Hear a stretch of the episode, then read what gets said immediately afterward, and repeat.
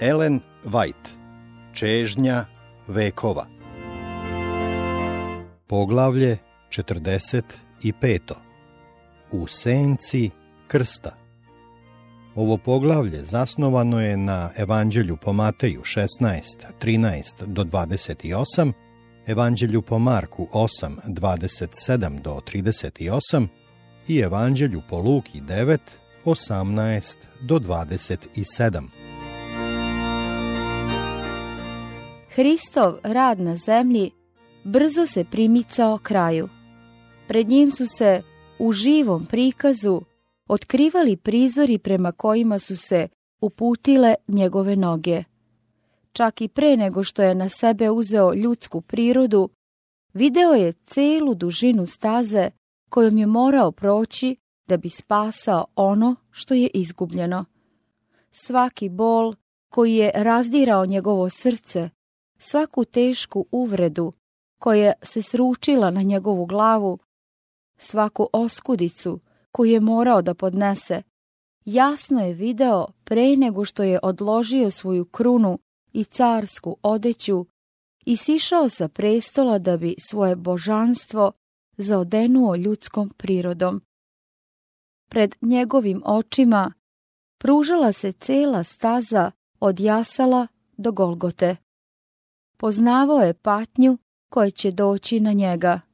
On je sve to znao, a ipak rekao, evo idem, kao što je u knjizi pisano za mene, hoću činiti volju tvoju, Bože moj, i zakon je tvoj meni u srcu. Psalam 40. 7. i 8. stih. Pred svojim očima imao je stalno ishod svoje misije. Njegov zemaljski život, prepun napornog rada i samopožrtvovanosti, bio je ispunjen radošću u nadi da sav trud neće biti uzaludan. Dajući svoj život za život ljudi, on će vratiti svet odanosti Bogu. Iako je prvo morao da primi krštenje krvlju, iako su gresi sveta teško pritiskivali njegovu nevinu dušu, iako je na njemu ležala senka neizrecivog bola, on je ipak, zbog radosti koje mu je izložena, izabrao da pretrpi krst i prezre sramotu. Prizori koji su se nalazili pred njim bili su još sakriveni od izabranih saradnika u njegovoj službi. Ali bilo je blizu vreme kada će morati da posmatraju njegove samrtne muke. Moraće da gledaju njega koga su voleli i u koga su imali poverenja, kako će biti predat neprijateljima i prikovan na Golgotskom krstu. Uskoro će morati da ih ostavi da se bez utehe njegovog vidljivog prisustva suoče sa svetom. Znao je da će ih proganjati žestoka mržnja i neverstvo i želeo je da ih pripremi za ta iskušenja. Isus i njegovi učenici stigli su sada u jedan od gradića oko Česarije Filipove. Bili su izvan granica Galileje u oblasti u kojoj je preovladavalo idolopoklonstvo. Ovde su učenici bili odvojeni od judaističkog uticaja i dovedeni u bliži dodir sa paganskim bogosluženjem. Oko njih su bili zastupljeni oblici sujeverja koji su postojali u svim delovima sveta. Isus je želeo da ih upoznavanje sa ovim navede da osete svoju odgovornost prema neznabošcima. Za vreme svoga boravka u ovoj oblasti nastojao je da se povuče od poučavanja naroda i potpunije posveti svojim učenicima. Nameravao je da im govori o patnjama koje ga očekuju. Međutim, prvo je otišao nasamo i molio se da njihova srca budu pripremljena da prime njegove reči. Pošto im se pridružio, nije odmah saopštio ono što je želeo da im kaže. Pre nego što će ovo učiniti, pružio im je priliku da pokažu svoju veru u njega da bi se osnažili za iskušenje koje će doći. Upitao je, ko govore ljudi da je sin čovečiji? Učenici su, sa žalošću, morali da priznaju da Izraelj nije uspeo da u njemu prepozna Mesiju. Neki su ga, istina, proglasili Davidovim sinom kada su videli njegova čuda. Mnoštvo, koje je bilo nahranjeno kod Viceide, želelo je da ga proglasi carem Izraeljevim. Mnogi su bili spremni da ga prihvate kao proroka, ali nisu verovali da je Mesija. Isus je sada postavio drugo pitanje, koje se odnosilo na same učenike. A vi, šta mislite, ko sam ja? Petar je odgovorio, ti si Hristos, sin Boga živoga. Petar je od početka verovao da je Isus Mesija.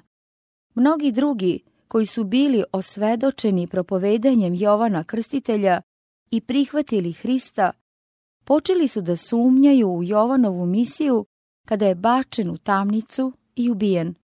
Oni su sada sumnjali da je Isus Mesija, koga su tako dugo očekivali. Mnogi od učenika koji su oduševljeno očekivali da Isus zauzme svoje mesto na Davidovom prestolu, napustili su ga kada su prozreli da nema takvu nameru. Međutim, Petar i njegovi drugovi nisu se pokolebali u svojoj privrženosti njemu. Nepostojanost onih koji su ga juče slavili, a danas osuđivali, nije uništila veru pravih spasiteljevih sledbenika. Petar je izjavio, ti si Hristos, sin Boga živoga. On nije očekivao carske počasti da krunišu njegovog gospoda, već ga je prihvatio u njegovom poniženju. Petar je iskazao veru dvanaestorice, pa ipak učenici su bili još uvek daleko do razumevanja Hristove misije. Protivljenje sveštenika i poglavara i njihovo netačno predstavljanje nisu mogli da ih odvrate od Hrista, ali su ih još uvek veoma zbunjivali. Oni nisu jasno videli svoj put. Uticaj njihovog ranog vaspitanja, učenje rabina, moć predanja, još uvijek su zaklanjali pogled na istinu. S vremena na vreme obasjavali su ih dragoceni zraci Isusove svetlosti, ali ipak često su bili kao ljudi koji posrću u mraku. Međutim, ovoga dana, pre nego što su se suočili sa velikom probom svoje vere, Sveti duh je u sili počinuo na njima. Za izvesno vreme njihove oči odvojile su se od onoga što se vidi, da bi gledale ono što se ne vidi. Druga Korinčanima, četvrta glava, 18. stih. Pod ljudskim obličijem razaznali su slavu Božjeg sina. Isus je odgovorio Petru, Blago tebi, Simone, sine Jonin, jer telo i krv nisu tebi to javili, nego Otac moj koji je na nebesima. Istina koju je Petar priznao predstavlja temelj vere hrišćanina. To je ono što sam Hristos objavljuje da je večni život. Međutim, posjedovanje ovog saznanja nije predstavljalo razlog za samouzvišenje. Ovo nije otkriveno Petru, ni njegovom mudrošću, ni njegovom dobrotom. Ljudski rod sam od sebe nikada ne može da dostigne poznavanje božanskog. To su visine nebeske, šta ćeš učiniti? Dublje je od pakla, kako ćeš poznati? O Jovu, 11. glava, 8. stih. Jedino duh posinaštva može nam otkriti duboka Božja dela, što oko ne vide i uho ne ču i u srce čoveku ne dođe. A nama je Bog otkrio duhom svojim, jer duh sve ispituje i dubine Božje. Prva Korinčanima, druga glava, deveti i deseti stih. Tajna je gospodnja u onih koji ga se boje, a Petrovo raspoznavanje Hristove slave dokaz je da je bio naučen od Boga. Psalam 25. 14. stih. Jovan 6. glava 45. stih. Zaista, blago tebi, Simone sine Jonin, jer telo i krv nisu tebi to javili. Isus je nastavio, a ja tebi kažem, ti si Peter i na ovome kamenu sazidaću crkvu svoju i vrata paklena neće nadvladati. Ime Petar znači kamen, kamen koji se kotrlja. Petar nije bio stena na kojoj je utemeljena crkva. Vrata paklena nadvladala su ga kada se klevetom odrekao svog gospoda. Crkva je sazidana na onome koga ne mogu nadvladati paklena vrata. Vekovima pre spasiteljevog dolaska Mojsi je ukazao na stenu Izraeljevog spasenja. Psalmista je pevao o tvrdom gradu. Isaija je napisao, zato ovako veli gospod gospod. Evo ja mećem u Sionu kamen, kamen izabran, kamen od ugla, skupocen, temelj tvrd. Peta Mojsijeva, 32. glava, 4. stih. Psalam 62. 7. stih. Isaija 28. glava, 16. stih. Sam Petar, nadahnuto pišući, primenjuje ovo proročanstvo na Isusa. On kaže, jer okusite da je blag gospod. Kad dođete k njemu kao kamenu živu, koji je istina, od ljudi odbačen, ali od Boga izabran i pribran, i vi kao živo kamenje zidajte se u kuću duhovnu. Prva Petrova, druga glava od trećeg do petog stiha. Jer temelja drugoga niko ne može postaviti osim onoga koji je postavljen, koji je Isus Hristos. Prva Korinčanima, treća glava, 11. stih.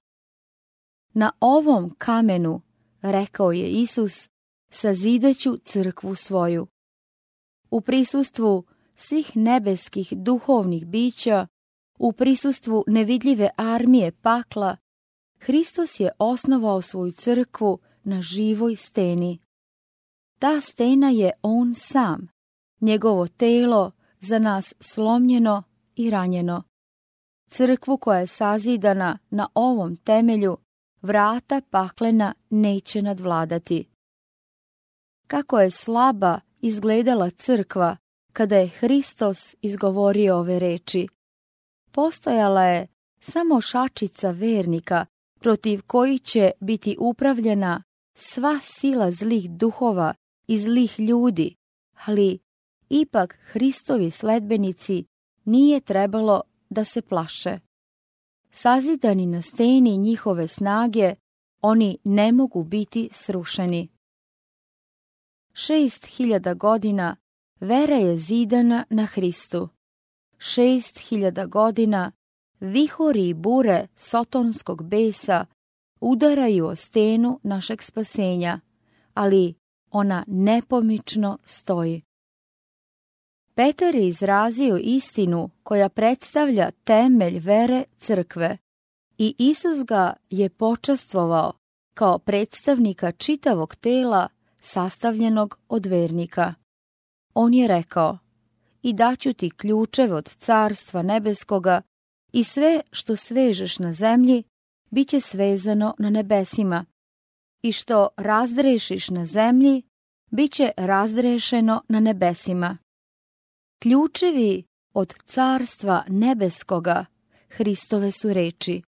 Sve reči svetoga pisma su njegove i ovim su obuhvaćene. Ove reči imaju silu da otvore i zatvore nebo. One objavljuju uslove pod kojima se ljudi primaju ili odbacuju. Tako je delo onih koji propovedaju Božju reč miris životni za život ili miris smrtni za smrt. Njihova misija meri se večnim rezultatom. Spasitelj nije poverio delo evanđelja samo i lično Petru. Kasnije, ponavljajući reči koje su izgovorene Petru, primenjuje ih neposredno na crkvu. U suštini isto je bilo izgovoreno i dvanaestorici kao predstavnicima tela vernika. Da je Isus dao neki poseban autoritet jednom od učenika nad ostalima, ne bismo tako često nailazili kako se prepiru oko toga ko je najveći. Oni bi se podčinili želji svoga učitelja i poštovali onoga koga je on izabrao.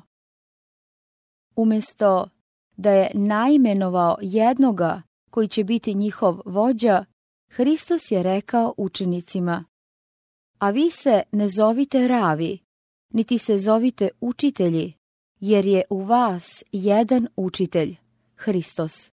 Matej, 23. glava, 8. i 10. stih. Svakome mužu glava je Hristos. Bog koji je sve položio pod spasiteljeve noge, njega dade za glavu crkvi nad svima, koja je telo njegovo, punina onoga koji sve ispunjava u svemu. Prva Korinčanima, 11. glava, 3. stih. Efescima, 1. glava, 22. i 23. stih. Crkva je sazidana na Hristu kao svome temelju i ona sluša Hrista kao svoju glavu. Ona ne sme da zavisi od čoveka ili da čovek njome vlada. Mnogi tvrde da im položaj poverenja u crkvi daje vlast da naređuju šta drugi ljudi treba da veruju i čine. Bog ne odobrava ovakvo pravo. Spasitelj izjavljuje, vi ste braća. Svi su izloženi iskušenju i podložni greškama. Ni na jedno smrtno biće ne možemo se osloniti da nas vodi. Stena vere je živo prisustvo Hrista u crkvi. Na nju može da se osloni i najslabiji, a oni koji sebe smatraju najjačima pokazat će se najslabijima ako Hrista ne učine svojom silom da je proklet čovek koji se uzda u čoveka i koji stavlja telo sebi za mišicu. Gospod je stena i delo je te stene savršeno. Blago svima koji se unj uzdaju. Jeremija 17. glava, 5. stih. Peta Mojsijeva, 32. glava, 4. stih. Psalam, 2. glava, 12. stih. Nakon Petrovog priznanja, Isus je naložio učenicima da nikome ne kažu da je On Hristos. Zbog odlučnog otpora književnika i fariseja datim je ovaj nalog. A i više od toga, narod, pa čak i apostoli, imali su tako pogrešnu predstavu o Mesiji, da kad bi ga i javno proglasili to im ne bi dalo pravi pojam o njegovom karakteru ili delu. Međutim, iz dana u dan, on im se otkrivao kao spasitelj i tako želeo da pruži pravi pojam o sebi kao Mesiji. Učenici su još uvijek očekivali da Hristos zavlada kao zemaljski vladar. Iako je tako dugo krio svoje namere, Verovali su da on neće uvek ostati u siromaštvu i povučenosti, da je blizu vreme kada će osnovati svoje carstvo. Apostoli nikada nisu gajili misao da mržnja sveštenika i rabina neće nikada biti pobeđena, da će Hristos biti odbačen od svog naroda, da će biti osuđen kao varalica i razapet kao zločinac. Međutim, približavao se čas sile tame, pa je Isus morao svojim učenicima da otkrije sukob koji je pred njima. Bio je žalostan jer je unapred video iskušenje. Do ovog trenutka uzdržavao se da im objavi bilo šta o svom stradanju i smrti. U svom razgovoru sa Nikodimom rekao je I kao što Mojsije podiže zmiju u pustinji, tako treba sin čoveči da se podigne, da ni jedan koji ga veruje ne pogine, nego da ima život večni. Jovan 3. glava 14. i 15. stih. Međutim, učenici to nisu čuli, a i da su čuli, ne bi razumeli. Ali sada su bili sa Isusom, slušajući njegove reči, posmatrajući njegova dela, pa će, bez obzira na skromnost njegovih okolnosti i protivljenja sveštenika i naroda, moći da se pridruže Petrovom svedočanstvu. Ti si Hristos, sin Boga živoga. Sada je došlo vreme da se skine koprena koja je skrivala budućnost. Otada poče Isus kazivati učenicima svojim da njemu valja ići u Jerusalim i mnogo postradati od starešina i od glavara svešteničkih i književnika i da će ga ubiti i treći dan da će ustati.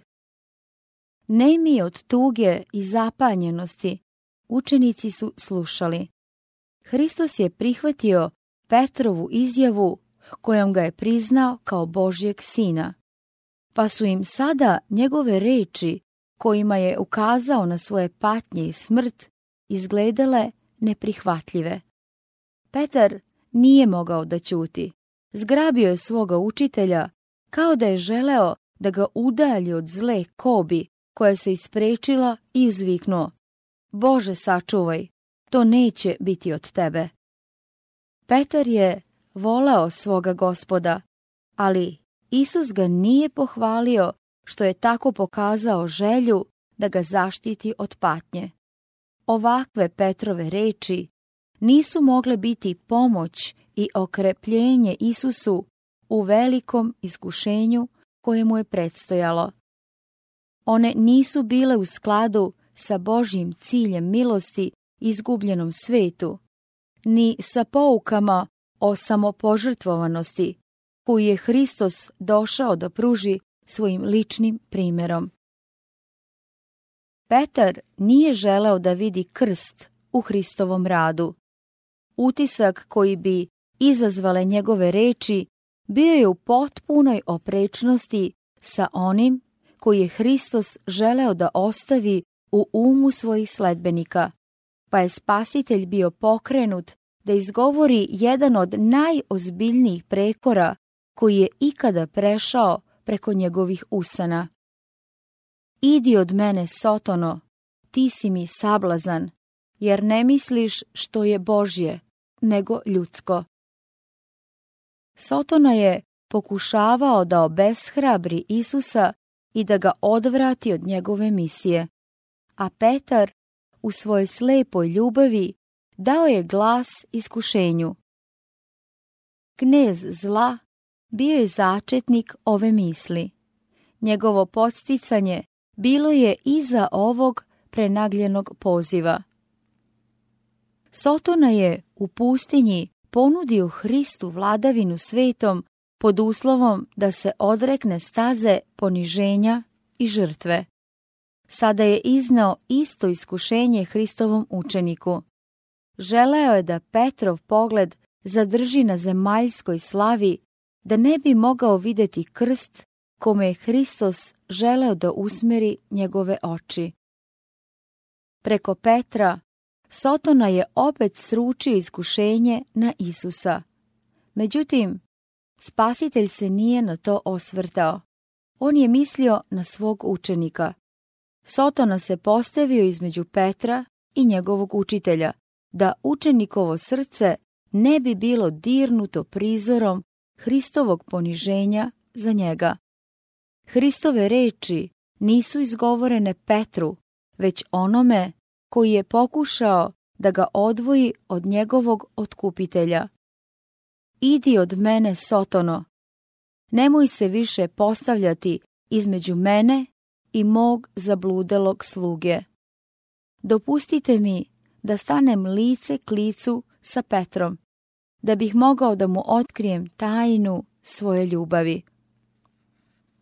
Za Petra je to bila gorka pouka koju je on sporo učio, da Hristova staza na zemlji vodi kroz duboke duševne patnje i poniženja. Učenik je ustuknuo od saučestvovanja u patnji sa svojim gospodom. Međutim, u ognju peći za prečišćavanje morao je da upozna njen blagoslov.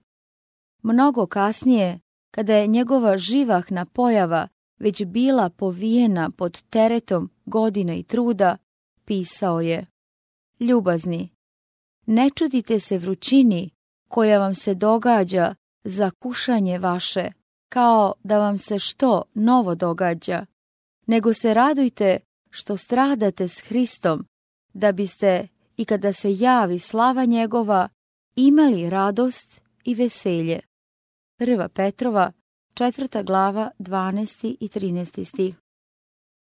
Isus je sada objasnio svojim učenicima da je njegov život samoodricanja primjer kakav treba da bude njihov život. Pozivajući oko sebe sa učenicima i narod koji se našao u blizini, on je rekao Ako ko hoće za mnom ići, neka se odreče sebe i uzme krst svoj i ide za mnom. Krst je bio povezan sa silom Rima. On je bio sredstvo najsvirepijeg i najuvredljivijeg oblika smrti. Od najgorih zločinaca zahtevalo se da nose krst do mesta izvršenja smrtne kazne. I često, kada je trebalo da ga postave na njihova pleća, oni su se očajničkom snagom odupirali dok nisu bili savladani i oruđe za mučenje privezano za njih. Međutim, Isus je svojim sledbenicima naložio da uzmu krst i da ga nose idući za njim. Njegove reči, iako nejasno shvaćene, ukazivale su učenicima na njegovo prihvatanje najtežeg poniženja, poniženja do same smrti radi Hrista. Spasiteljeve reči nisu mogle opisati potpunije samopredanje. Međutim, on je sve to prihvatio za njih. Isus nije smatrao nebo mestom koje bi poželeo, a da mi budemo izgubljeni. On je napustio nebeske dvorove zbog života poruge, uvreda i sramne smrti. On, koji je imao neprocenjivo blago neba, postao je siromašan da se njegovim siromaštvom mi obogatimo. Mi treba da idemo stazom kojom je on išao. Ljubav prema dušama za koje je Hristos umro predstavlja razapinjanje svoga ja.